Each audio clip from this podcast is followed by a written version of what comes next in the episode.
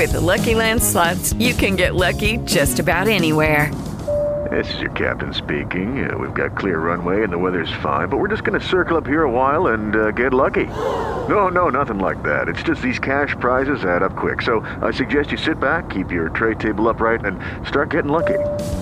Play for free at LuckyLandSlots.com. Are you feeling lucky? No purchase necessary. Void where prohibited by law. 18 plus terms and conditions apply. See website for details. Hello, it is Ryan, and we could all use an extra bright spot in our day, couldn't we? Just to make up for things like sitting in traffic, doing the dishes, counting your steps, you know, all the mundane stuff. That is why I'm such a big fan of Chumba Casino. Chumba Casino has all your favorite social casino style games that you can play for free anytime, anywhere with daily bonuses. That should brighten your day a little. Actually, a lot. So sign up now at chumbacasino.com. That's chumbacasino.com. No purchase necessary. VGW Group. Void were prohibited by law. See terms and conditions. 18 plus.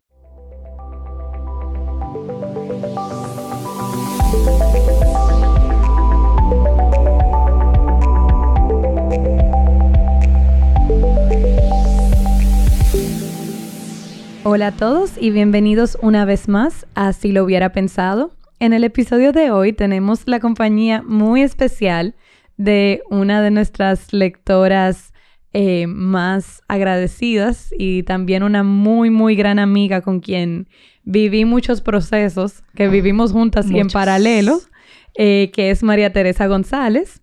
María Teresa, bienvenida. Hello, gracias.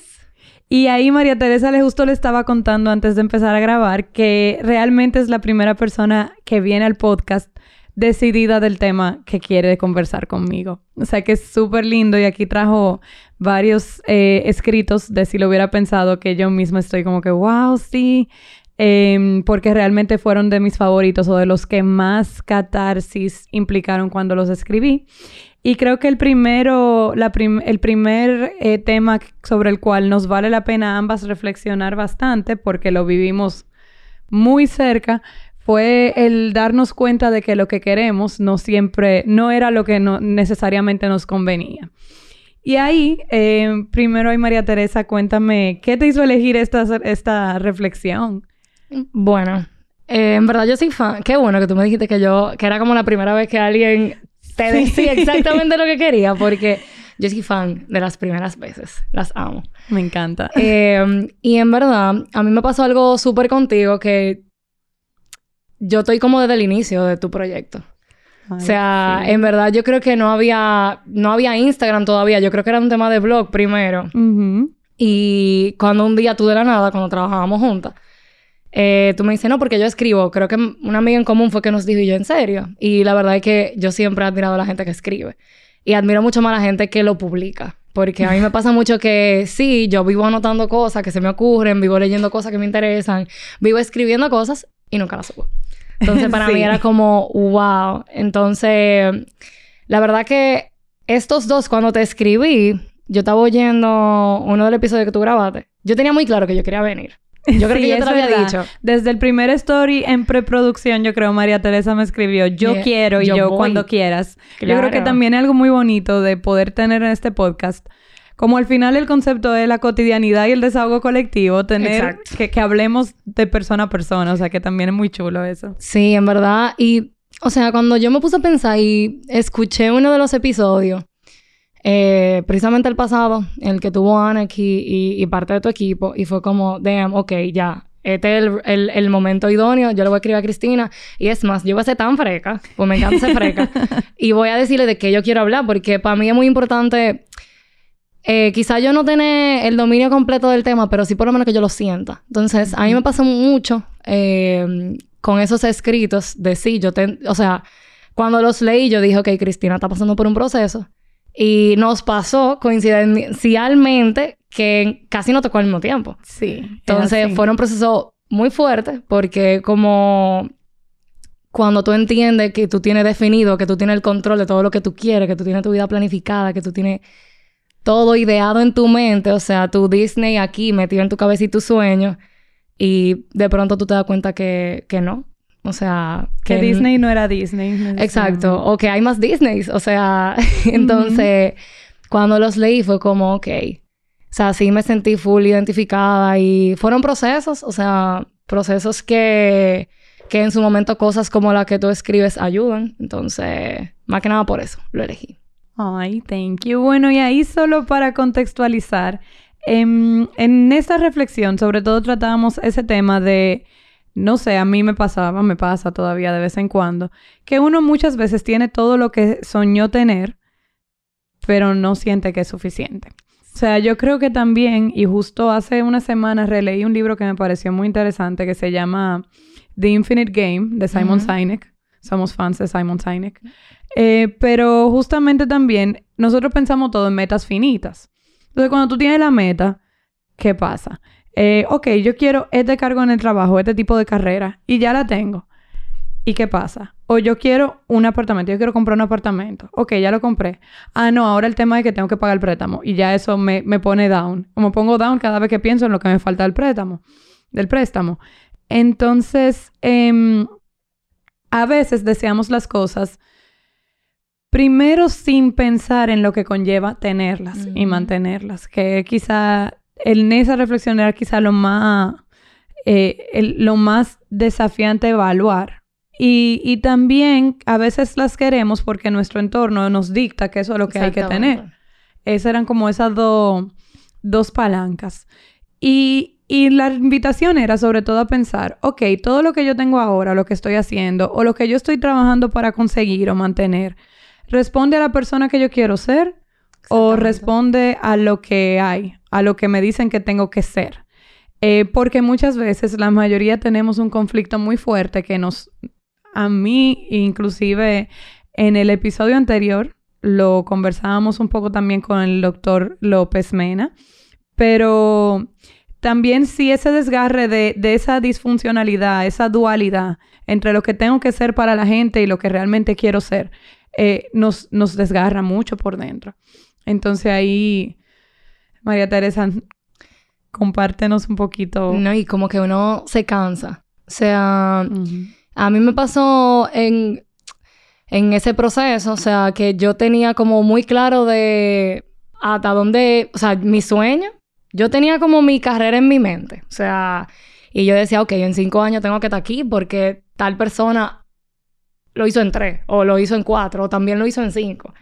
Y yo tengo que seguir este path porque esto es lo que me va a hacer feliz, esto es, y este va a ser como mi ultimate goal, así, por así decirlo.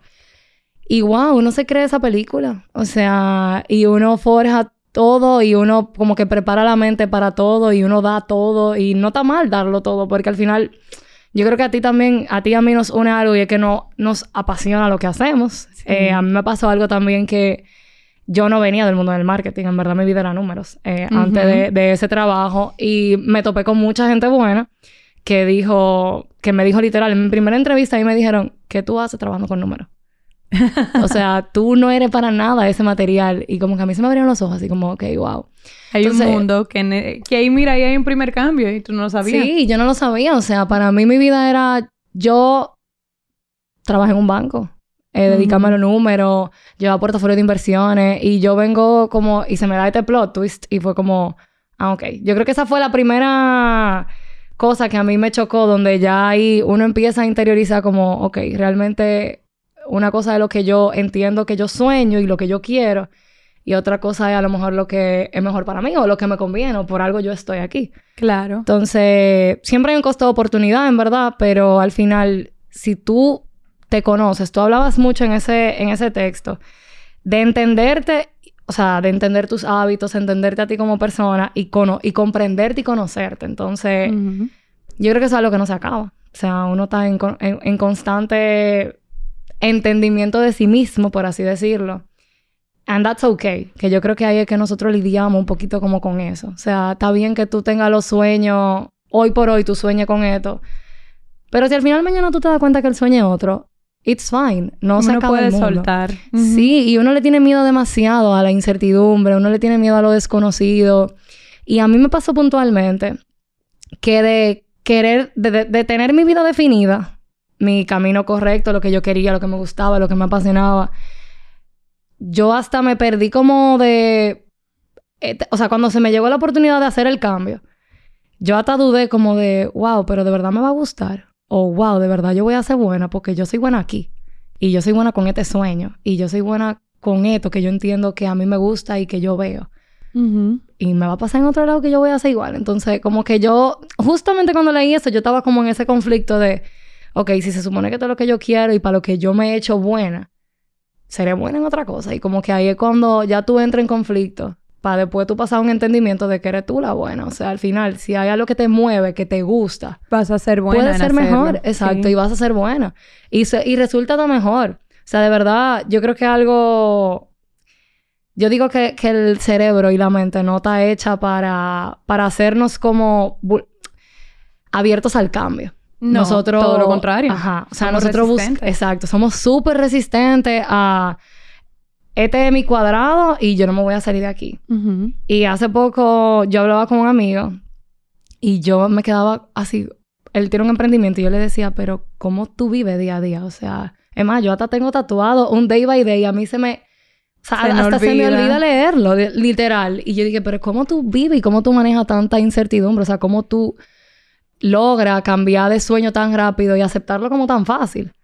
Entonces, yo creo que de verdad eh, es un tema de, de, nosotros entendernos, o sea, de reconocernos y de realmente comprender hasta dónde nosotros queremos llegar. O sea, ahí, ahí, ahí es que está el switch. O sea, en la apertura al cambio es que está el tema de nosotros no vivir en constante inconformidad, porque yo creo que ese es el tema y va mucho con lo que tú decías.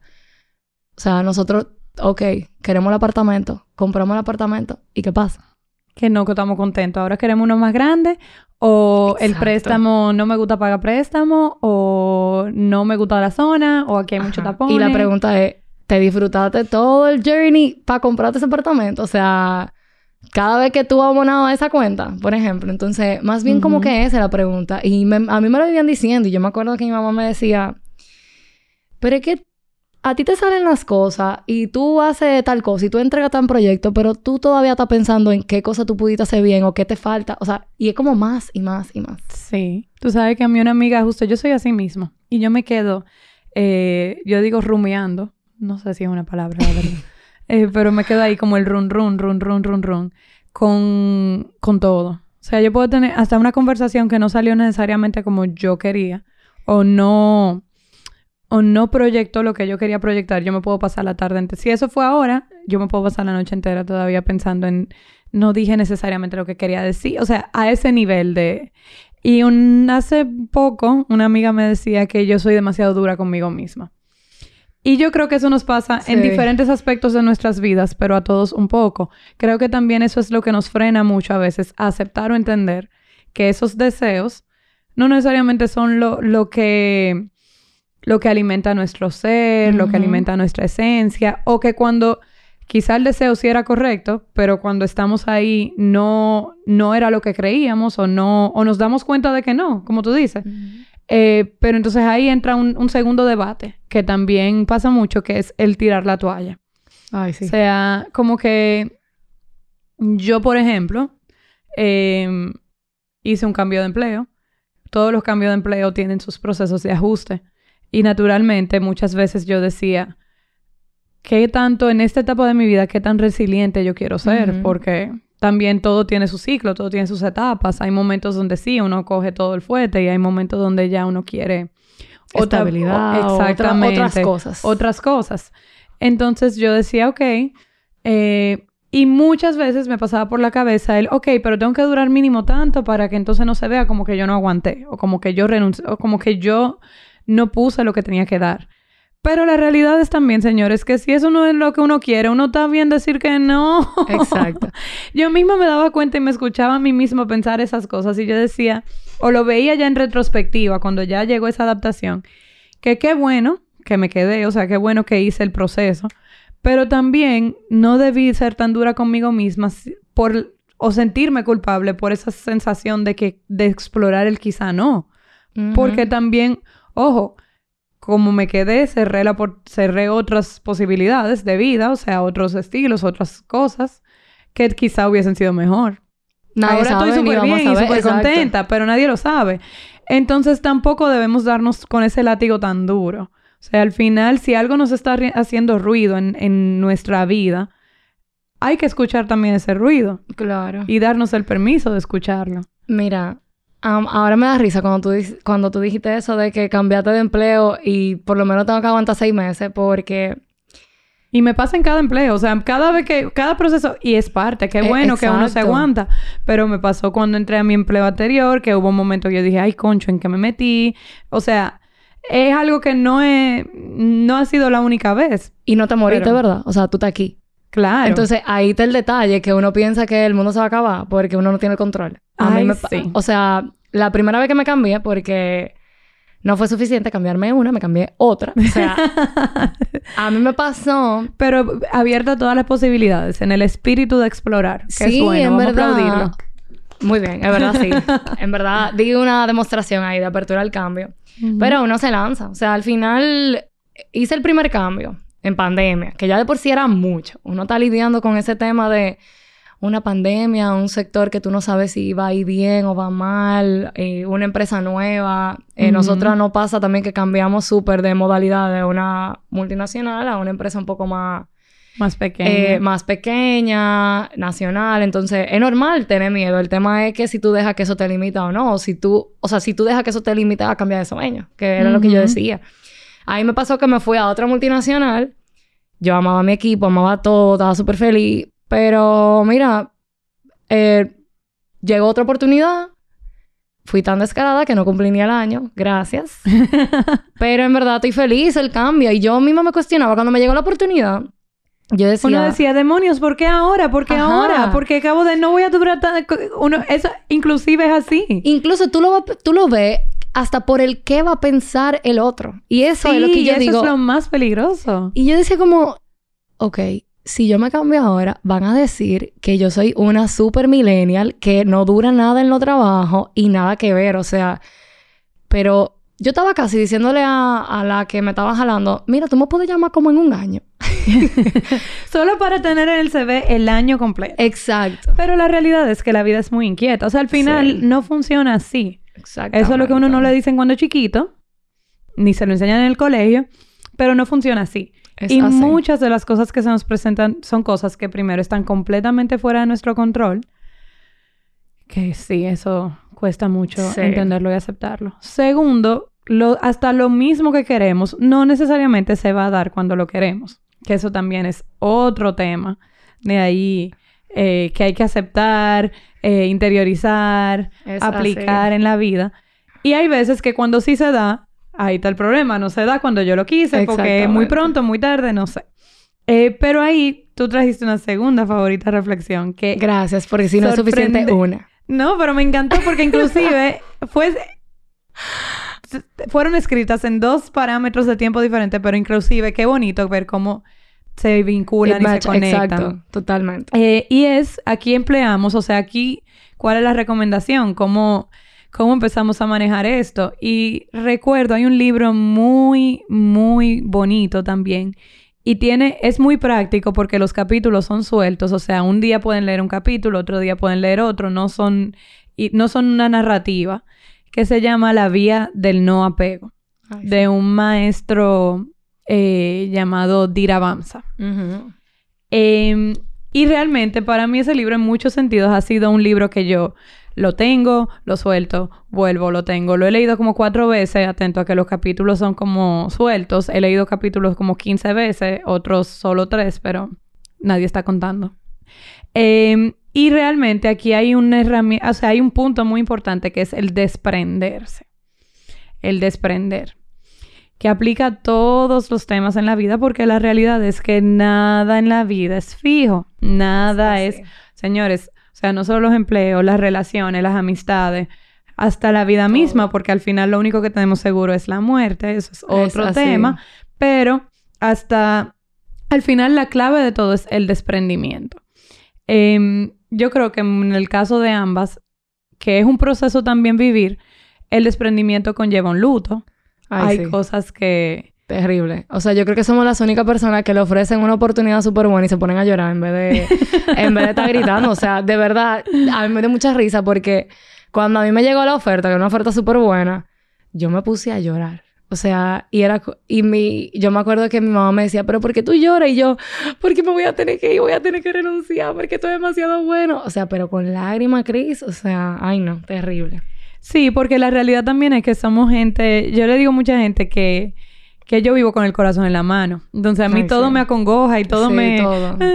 Eh, que lo hace muy difícil también el desprenderse o el desapego, pero la realidad es que también, mientras más nos aferramos a las cosas, más nos resisten. Ay, sí. Y más distantes estamos de necesariamente contactar lo que sí queremos o lo que...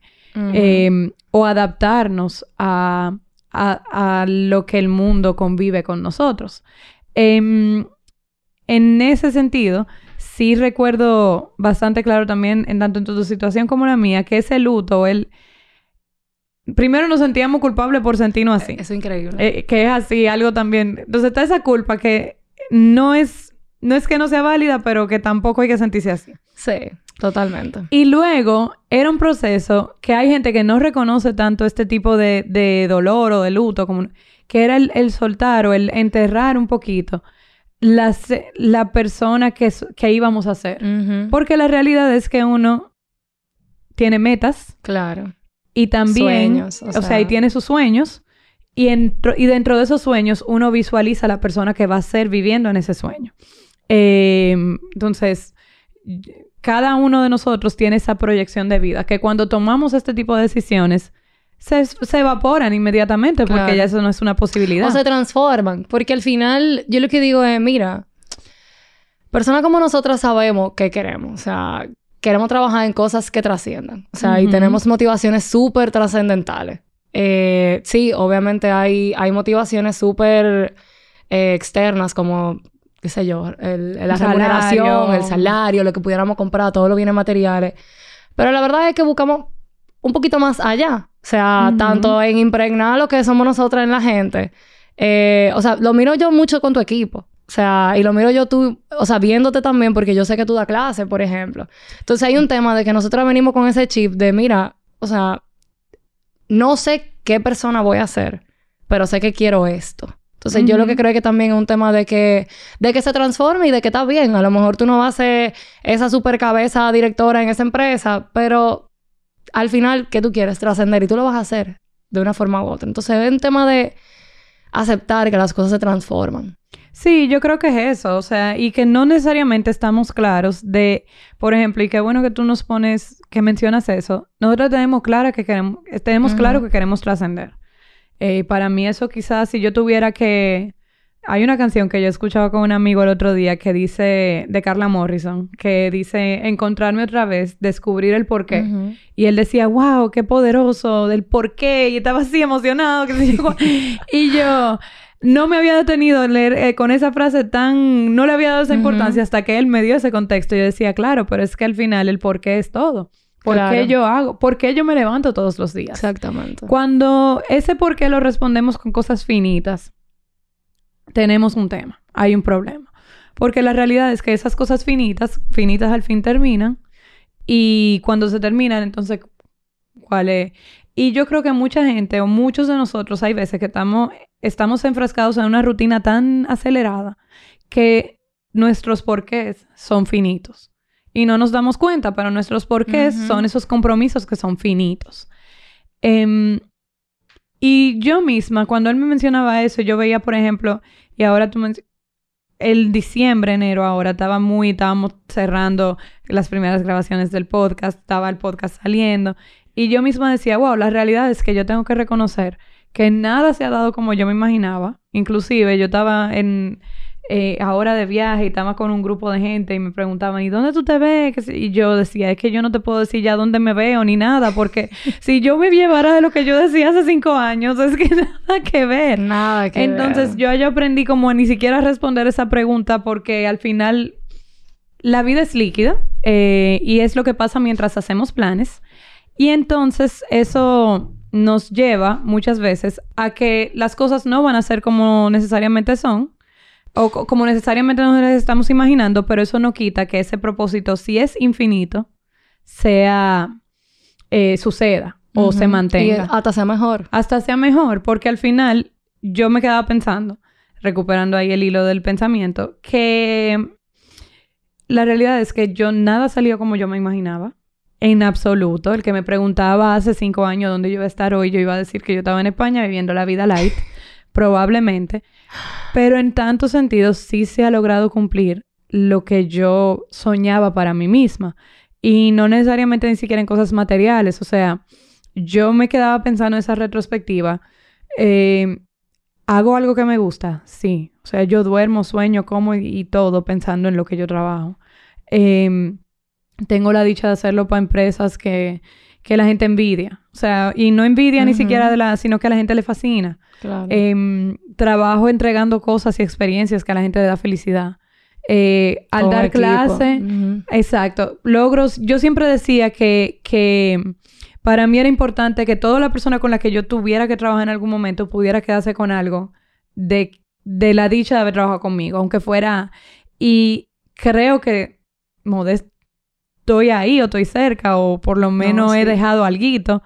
Em, y sobre todo, que ahora también quizá la pata que me faltaba con el poder desarrollar, eh, si lo hubiera pensado, el po- o sea, también he podido explorar ese rubro, que era qué tanto yo puedo seguirme desarrollando en algo que no sea necesariamente un entorno empresarial. Entonces yo misma decía, wow, si hago ese recap, la verdad que sí, que, que, que ese propósito, y cuando veo gente em, ahora con una campaña de la empresa me dicen, wow, sí, me encanta, y aunque es un trabajo en equipo, qué dicha poder haber guiado Claro. He sido equipo. parte de. eh, cuando la gente oye el podcast. Entonces, como que, y digo, wow, sí está sucediendo. O sea, sí, de alguna forma u otra, en cosas pequeñas, sí se está. Y eso es lo que al final es que hay que perseguir, cosas que sean infinitas. Eh, Claro. Hay gente que lo hace a través de sus hijos. Y esos son la razón por la que se levantan. Pero lo que tenemos que nosotros cuestionarnos a nosotros mismos es ese por qué, el por qué yo hago, por qué yo estoy viviendo. Es algo que si yo lo logro en algún momento, se termina eh, o, o es algo que va a seguir sucediendo. Yo creo que sí. Y el tema también está un poquito aperturado a que, mira cómo tú dabas el ejemplo de tú tenías claro tu sueño y tú estás clara de que lo estás logrando. Quizá tú no estás en España, pero tú lo estás cumpliendo. Entonces, un tema de que también, de mira, yo voy en esta dirección y se va transformando y uno se va transformando de acuerdo al sueño. Entonces, al final, como que la esencia no cambia. Era un tema también que tú mencionabas en, en la primera reflexión. Era un tema de, de comprenderte y de reconocer quién tú eres. Claro. O sea, al final, el sueño va muy de la mano de tu esencia. Y es algo que se va también como alimentando. Una cosa con la otra. Porque al final muchas veces nos damos cuenta de elementos de quiénes somos mientras estamos viviendo estas cosas. Em, no sé si alguien, yo creo que mucha gente lo ve, pero yo tengo que como que me vino a colación ahora también. Eh, hay una serie en HBO que se llama The Last of Us. La estoy viendo. Me falta el episodio de esta semana. Ay, pues mira, cuando lo veas te vas a morir. Es un Me episodio dijeron. bellísimo. Em, y es, si bien es televisión muy bien hecha, es clásica, o sea, tiene los recursos, la música perfecta, la música, o sea, como que hay muchos temas que Ujú. son tecnicismos eh, bastante bien ejecutados. Em, sí hay algo muy importante en la historia y es justamente, son dos personajes, el episodio lo pueden ver suelto, no tienen que ver la serie, el episodio en sí es una pequeña película y es la historia de, este de una persona sumamente cerrada, que él estaba preparado para el apocalipsis y así mismo se quedó vivo, la única persona en esa tierra, eh, y de la nada, un día, o un- otra persona cae en una de las trampas con la que él se cuidaba y se protegía, histérico al fin, y de ahí eh, se entabla este romance, en el cual hay muchos puntos a considerar, porque al final, ¿qué te, ¿de qué te sirve, que es quizá la principal moraleja, sobrevivir un acopali- apocalipsis, perdón, y ser la única persona viva en, Claro. en todo este, si no tienes con qué acompañarlo? Claro. No voy a develar el final aquí, pero quizá esa es la, la moraleja más importante, que vivir no se trata de sobrevivir, sino de tener un propósito. Y al cierre del episodio le encuentra ese propósito y lo reconoce. Y es un momento muy bonito, el clímax de la transformación que él vive como persona, porque se ve. Y, y justamente es eso. La vida yo creo que es como ir buscando esas cosas que, que nos transforman, pero que nos transforman hacia las cosas con las que nos sentimos bien también. Sí, tú sabes que yo... Parte importante de eso también es entender de que uno, en este proceso como de cambio y de transformarse, uno si hay cosas que se van dejando. Y era lo que te hablaba Ujú. como de desprenderse. Porque si tú no te desprendes, Son mochilas. ajá. Y mientras más pesada o sea, la mochila, señor, es difícil.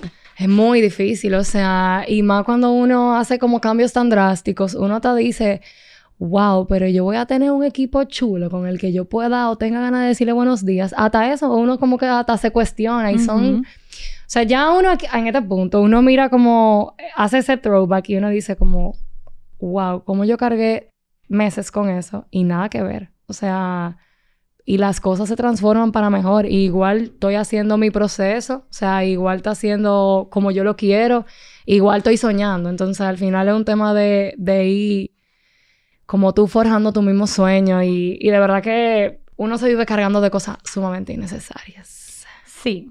Eh, eso también es un buen punto. O sea, yo creo que al final cada uno vamos como empezando primero con expectativas. Las expectativas yo creo que son la principal mochila. O la más grande. O, o si nosotros tenemos una mochila que pesa, yo creo que los tres yunques que son los que le ponen el peso son las expectativas. Porque al final em, nada es lo que parece. Nada. Eso es lo primero. Nada es lo que parece. Segundo, si ni siquiera lo conocemos, menos va a ser lo que necesariamente parece, porque esa es la realidad. Eso es así. Eh, también cada experiencia es totalmente individual, entonces lo que para ti puede ser, para mí no es. Eh, entonces, hasta en eso, las cosas hay que vivirlas. Uno tiene que estar abierto a vivir las cosas por sí mismo a interpre- y a interpretar en- de cara a la experiencia propia. Em, y eso nos pasa mucho. Yo creo que la principal barrera entre muchas de las situaciones o cambios, o la principal fuente de la insatisfacción, o ese vacío que es justamente las expectativas que nos hacemos de las cosas, o ese sueño finito que estamos diciendo. Que nosotros nos castigamos tanto con el tema de las expectativas que terminan jugándonos en contra. O sea, Sí. y de verdad que yo soy muy partidaria y creo que viene también de estos procesos de que no es que no esperes nada, pero el tema de la apertura también. O sea, it's okay si lo que tú estabas expecting es diferente y no pasa Ujú. nada y no te va a morir. Es un tema de adaptación. Es un tema de, mira, de verdad, es que vuelvo y traigo el tema de, de la gente hasta que tiene su propio negocio, porque cuántas empresas no vimos que se reinventaron, por ejemplo, en pandemia. Sueños Claro. que cambiaron y sueños que siguen y gente que sigue soñando. Entonces, al final, es un tema de uno... Yo no diría que de no hacerse expectativas, pero no convertir eso en una mochila. O sea, no convertir eso en un... eh, y darse como con ese látigo tan fuerte. Porque al final termina cargando a uno de más. Sí, tú sabes que justamente en ese ejercicio de desprendimiento, em, mira, en el caso de budismo, que era algo que también salía en el, en el libro y todo eso, el budismo describe, eh, interpreta el cuerpo en, en elementos, o sea, en cuatro elementos principales. Mi cuerpo, mis sensaciones, eh, las percepciones y la conciencia. Entonces, la realidad es que si no están equilibradas las cuatro, ahí tenemos, eh, ahí se empiezan a generar esos conflictos internos. Em, ¿Qué sí es importante o que quizá, no es que tenemos que volvernos budistas, nadie lo es, por favor, pero algo que sí también nos dejaba como muy claro que nos, o que podemos aprender de ahí, es el entendimiento de uno mismo y la comprensión. Pero ¿cómo trabajamos eso? Y eso sí lleva como mucha introspección de por medio, mucho tiempo con uno mismo, que aquí a veces vivimos tan acelerado también que no, lo, Qué no imposible. sacamos cinco minutitos. Pero creo que lo principal es eh, empezar primero a hacer un ejercicio de reconocer lo que estamos sintiendo. O sea, porque luego qué pasa también que muchas veces este desgarre o este esta disyuntiva de tengo todo pero no es lo que yo quiero, tengo todo pero no soy yo, explota ya sea en ese vacío o explota en enfermedad. Es así. Entonces, eh, ok, nos tomamos cada día cinco minutos para identificar eh, las emociones que sentimos durante el día, identificamos qué fue el detonante, porque la- qué también pasa que cuando hacemos ejercicio sabemos qué detona qué y buscamos eso, si eso es lo que queremos sentir. Y no es, ok, me comí un helado y me hizo feliz, no es que vamos a comer helado todos los días, pero de repente sí te hace feliz que alguien te agradezca eh, una recomendación de un libro. ¿Te cuesta eso? No, entonces tú te pones a recomendar libros todos los días y eso ya es como una fuente Ujú. instante de dopamina y de endorfinas. Pero justamente cuando empezamos a identificar eso, sobre todo con las emociones más oscuras, que quizás son las que más trabajo nos dan, Reconocer eh, las- y reconocer y validar, eh, ya sea ira, tristeza, Ansiedad. ansiedad, luto. Eh, cuando empezamos a reconocer eso, empezamos a identificar qué no está funcionando y cuando hacemos eso es que podemos tomar decisiones para orientarnos a lo que sí funciona. Em, y la realidad es que cuando estamos en ese contacto con nosotros mismos, es que podemos también empezar a pensar en esos sueños infinitos en esa motivación eh, que no depende de, de un status quo eh, ni, de, ni de nada externo para que nosotros eh, podamos seguir viviendo.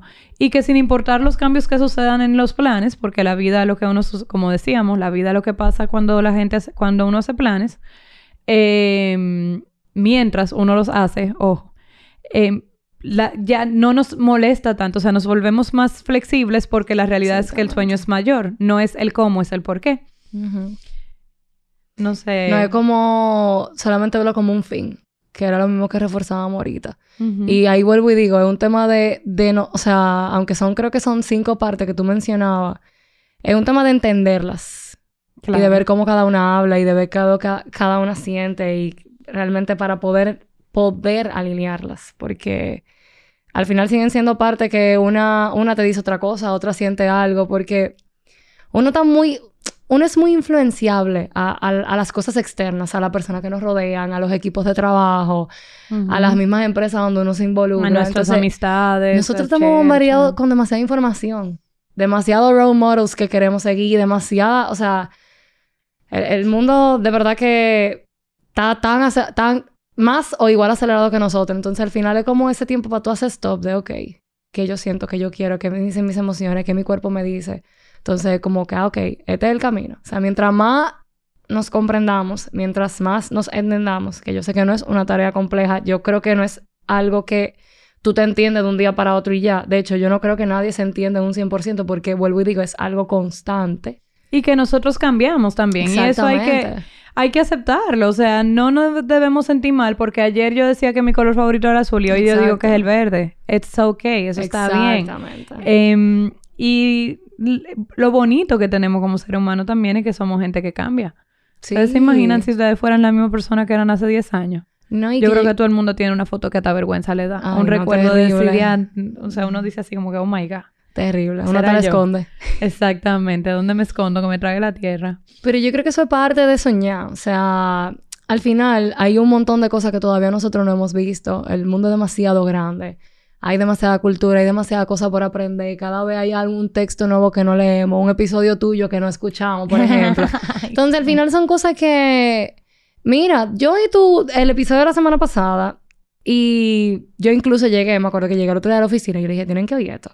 Porque eso tenemos que ser nosotros como equipo. O sea, son como Bueno. cosas que ahí tú dices como que, ok, se vale cambiar de opinión, se vale conocer otras cosas nuevas. Entonces, mientras más aperturado al cambio uno esté, a uno de verdad, o sea, al final los sueños van a seguir.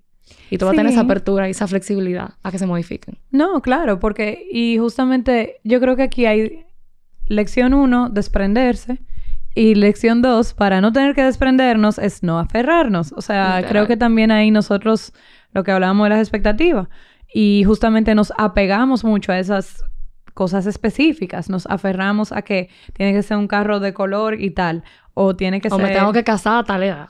O esto, aquello. Y o nos montamos esas nos ponemos- presiones. Exactamente. Ver. Entonces luego eso nos hace, y ojo, después estoy casada a tal edad, pero todo lo que sacrifiqué, o sea, luego, porque claro, nuestras decisiones y sueños, conseguir las cosas que queremos, generan un nuevo status quo de nuestra vida.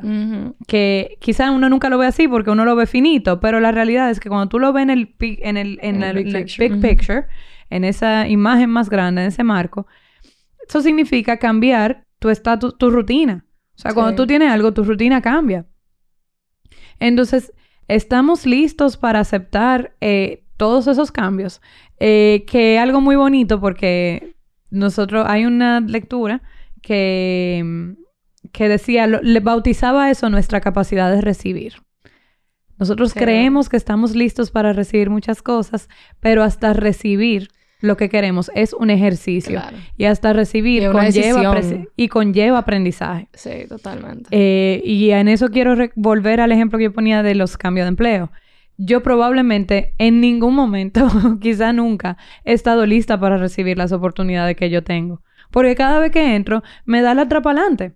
Ujú. Y eso es que yo no estaba lista. Yo ahora, dos años después que yo digo, sí, estoy donde tengo que estar. Pero me tomó dos años Pero porque lo recibí tiempo. no estando lista. Eh, y es un ejercicio. Es una elasticidad. Es, es algo que es un proceso que tiene que ser consciente.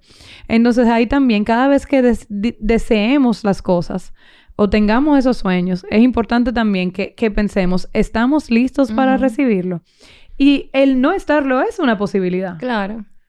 No, y, y una, o sea, yo diría que hasta una ventaja el saber reconocer que no se está listo. No, eso O sea, tiene que ser, eso es un don. O sea, quien... Eso es ahorrarse un ajá, señores. Quien, quien logra dominar eso, me, me contacta para aprenderlo. Pero... A todos, hasta a mí. No, pero, o sea, qué bueno porque quien lo sepa reconocer en, en ese, en ese momento, pero quien no también, porque en uno de los de eso, yo me acuerdo que decía algo de, precisamente ahí, como que en lo desconocido, es que más tú creces. claro. Y pasan dos años y ya tú estás donde tú quieres. And it's okay. Y tú te sientes igual de bien. Sí, te tomó dos años, pero es que tú no te tienes que comparar con, con, con alguien más. O sea, y de verdad yo vuelvo y digo, nosotros tenemos muchas presiones que nos la montamos nosotros mismos, que nada que ver, porque cada quien sueña a su propio ritmo y tiene su propio sueño. O sea, es muy Ujú. tema de, de, de, un- de un- nosotros ser individualmente. Aunque constantemente trabajamos en colectivo, no, y, y no solo eso, forja. que vivimos, eh, vivimos en un colectivo Claro. competitivo, o sea, de cara a Ah, que sí. es un colectivo que funciona en base a la comparación. Exactamente. Eh, y la- somos la primera, o sea, nos o sea, y de verdad es algo que cuesta mucho el no compararse demasiado, Uy, sí. o sea, demasiado. Bueno, ahí, si tuviéramos quizá que, justamente yo creo que lo que decía María Teresa, em, de vivir a nuestro ritmo, en nuestra individualidad, eh, tomar ese tiempo de, de reconocer y de interiorizar quiénes somos, de descubrirlo, porque no siempre está escrito. Em, pero también yo me llevo como ese recordatorio, y qué bonito, de que justamente el, el recibir esas cosas o recibir estos nuevos elementos son pruebas que nos hacen ser mejores al final. O sea, tanto saber que estamos listos como determinar la misma decisión de reconocer que no era para mí, em, también es una liberación muy bonita. Y es un ejercicio muy bonito cuando nos alejamos de las cosas que, que no, que no son. Cuando reconocemos eso, también Sí. hay una satisfacción muy importante. La verdad que gracias, María Teresa, por recordarme No, eso, porque no, mira, al señores, yo escribo muchas de estas cosas y a veces las aplico y hay veces que se me van en Sí, el uno afán. sufre de eso, como de escribir, de leer y a la práctica se complejiza un poco, pero para eso estamos en colectivo, para recordarnos de vez Pero en cuando. verdad que sí, gracias María Teresa por recordarnos estas, eh, estos momentos, de los cuales realmente sí, yo creo que sí que hay mucho, aprendí mucho. Eh, creo Sí. que quien lo haya vivido puede decir que esos son esos momentos que, que hacen make it or break it. Sí. No sé qué te llevas tú de... Mira, em, el tema de, de abrazar la incertidumbre. O sea, yo vuelvo y te digo que yo era una persona súper de... Súper agenda, súper planificada, súper esquematizada de esto es lo que yo quiero, let's go for it. Y si esto no me sale bien, pues no. O sea, voy a ser mala. Y ahí fue en el proceso como que yo me di cuenta, mierda, o sea, yo me, o sea, me estoy crucificando demasiado y me estoy dando, o sea, duro contra mí misma. Cuando hay todo un mundo afuera lleno de sueños, de, lleno de cosas que me pueden hacer soñar, and that's fine. Entonces, como te digo, de verdad que desde que lo leí fue como, yo estaba en mi propia catarsis, yo estaba en mi propio proceso y fue como, está bien, no necesariamente lo que yo pensaba que estaba bien era lo mejor para mí, porque me veo y estoy mejor que hace dos años. Y estoy contenta y me están pasando cosas muy cool y estoy creciendo y estoy soñando. Entonces yo creo que mientras haya crecimiento y mientras haya sueño, o sea, no hay, no debe de haber como un arrepentimiento o un what if, porque el what if siempre va a existir. Claro. Pero que tú puedas dormir tranquilo y no importa, sí, what if, hay 10.000 eh, eh, universos paralelos, posibilidad infinita, pero yo estoy ok con eso. Y tener como esa paz, como dos años después, como, wow, lo hice bien. Y era cambio y daba miedo en su momento, pero I'm fine. Pero todo eso se logra desprendiéndote de cosas que tú crees que nunca vas a dejar de cargar y entendiendo que las cosas pueden salir bien. Sí. Y yo creo que ahí, gente, lo más importante es que esa alerta, ese trigger. Sí. ¿Por qué yo me estoy levantando en la mañana? Si la respuesta es algo finito, si la respuesta no es algo que vaya más allá de nosotros, entonces prepárense que ese vacío va a llegar en algún momento. Entonces, reevaluemos el por qué nos levantamos en la mañana, el por qué yo estoy aquí. Porque ahí es que está la fuente de, ese agradecimiento eterno, de las oportunidades de marcar esa diferencia en, nuestro, en nosotros mismos. No es marcar, no estoy diciendo que ahora vamos a cambiar el mundo, sino que en nosotros mismos, cuando tenemos una razón de ser que no depende de nada eh, que termina, realmente vamos a estar abiertos a toda esa transformación y todos esos cambios que las cosas, que la vida nos va a traer. María, muchas gracias. No, gracias a ti. Eh, y nada, gente, pueden seguir viendo eh, reflexiones o seguir escuchando el podcast tanto en si lo hubiera pensado.com, en Spotify, en Apple Music, en todas las plataformas de podcast que quieran. Denle Eh, like, share y tweet. Sí, sí, sí. Compartan. Eh, estamos en el episodio 6, nos quedan cuatro episodios todavía en este primer volumen, así que esperamos que sigan escuchando, que lo sigan disfrutando y sobre todo que lo sigan compartiendo, porque bueno, como acabamos de descubrir con María Teresa, no sabemos a quién podemos estar beneficiando. O quién se está sintiendo así no sabe con quién conversarlo ahora mismo. Thank you.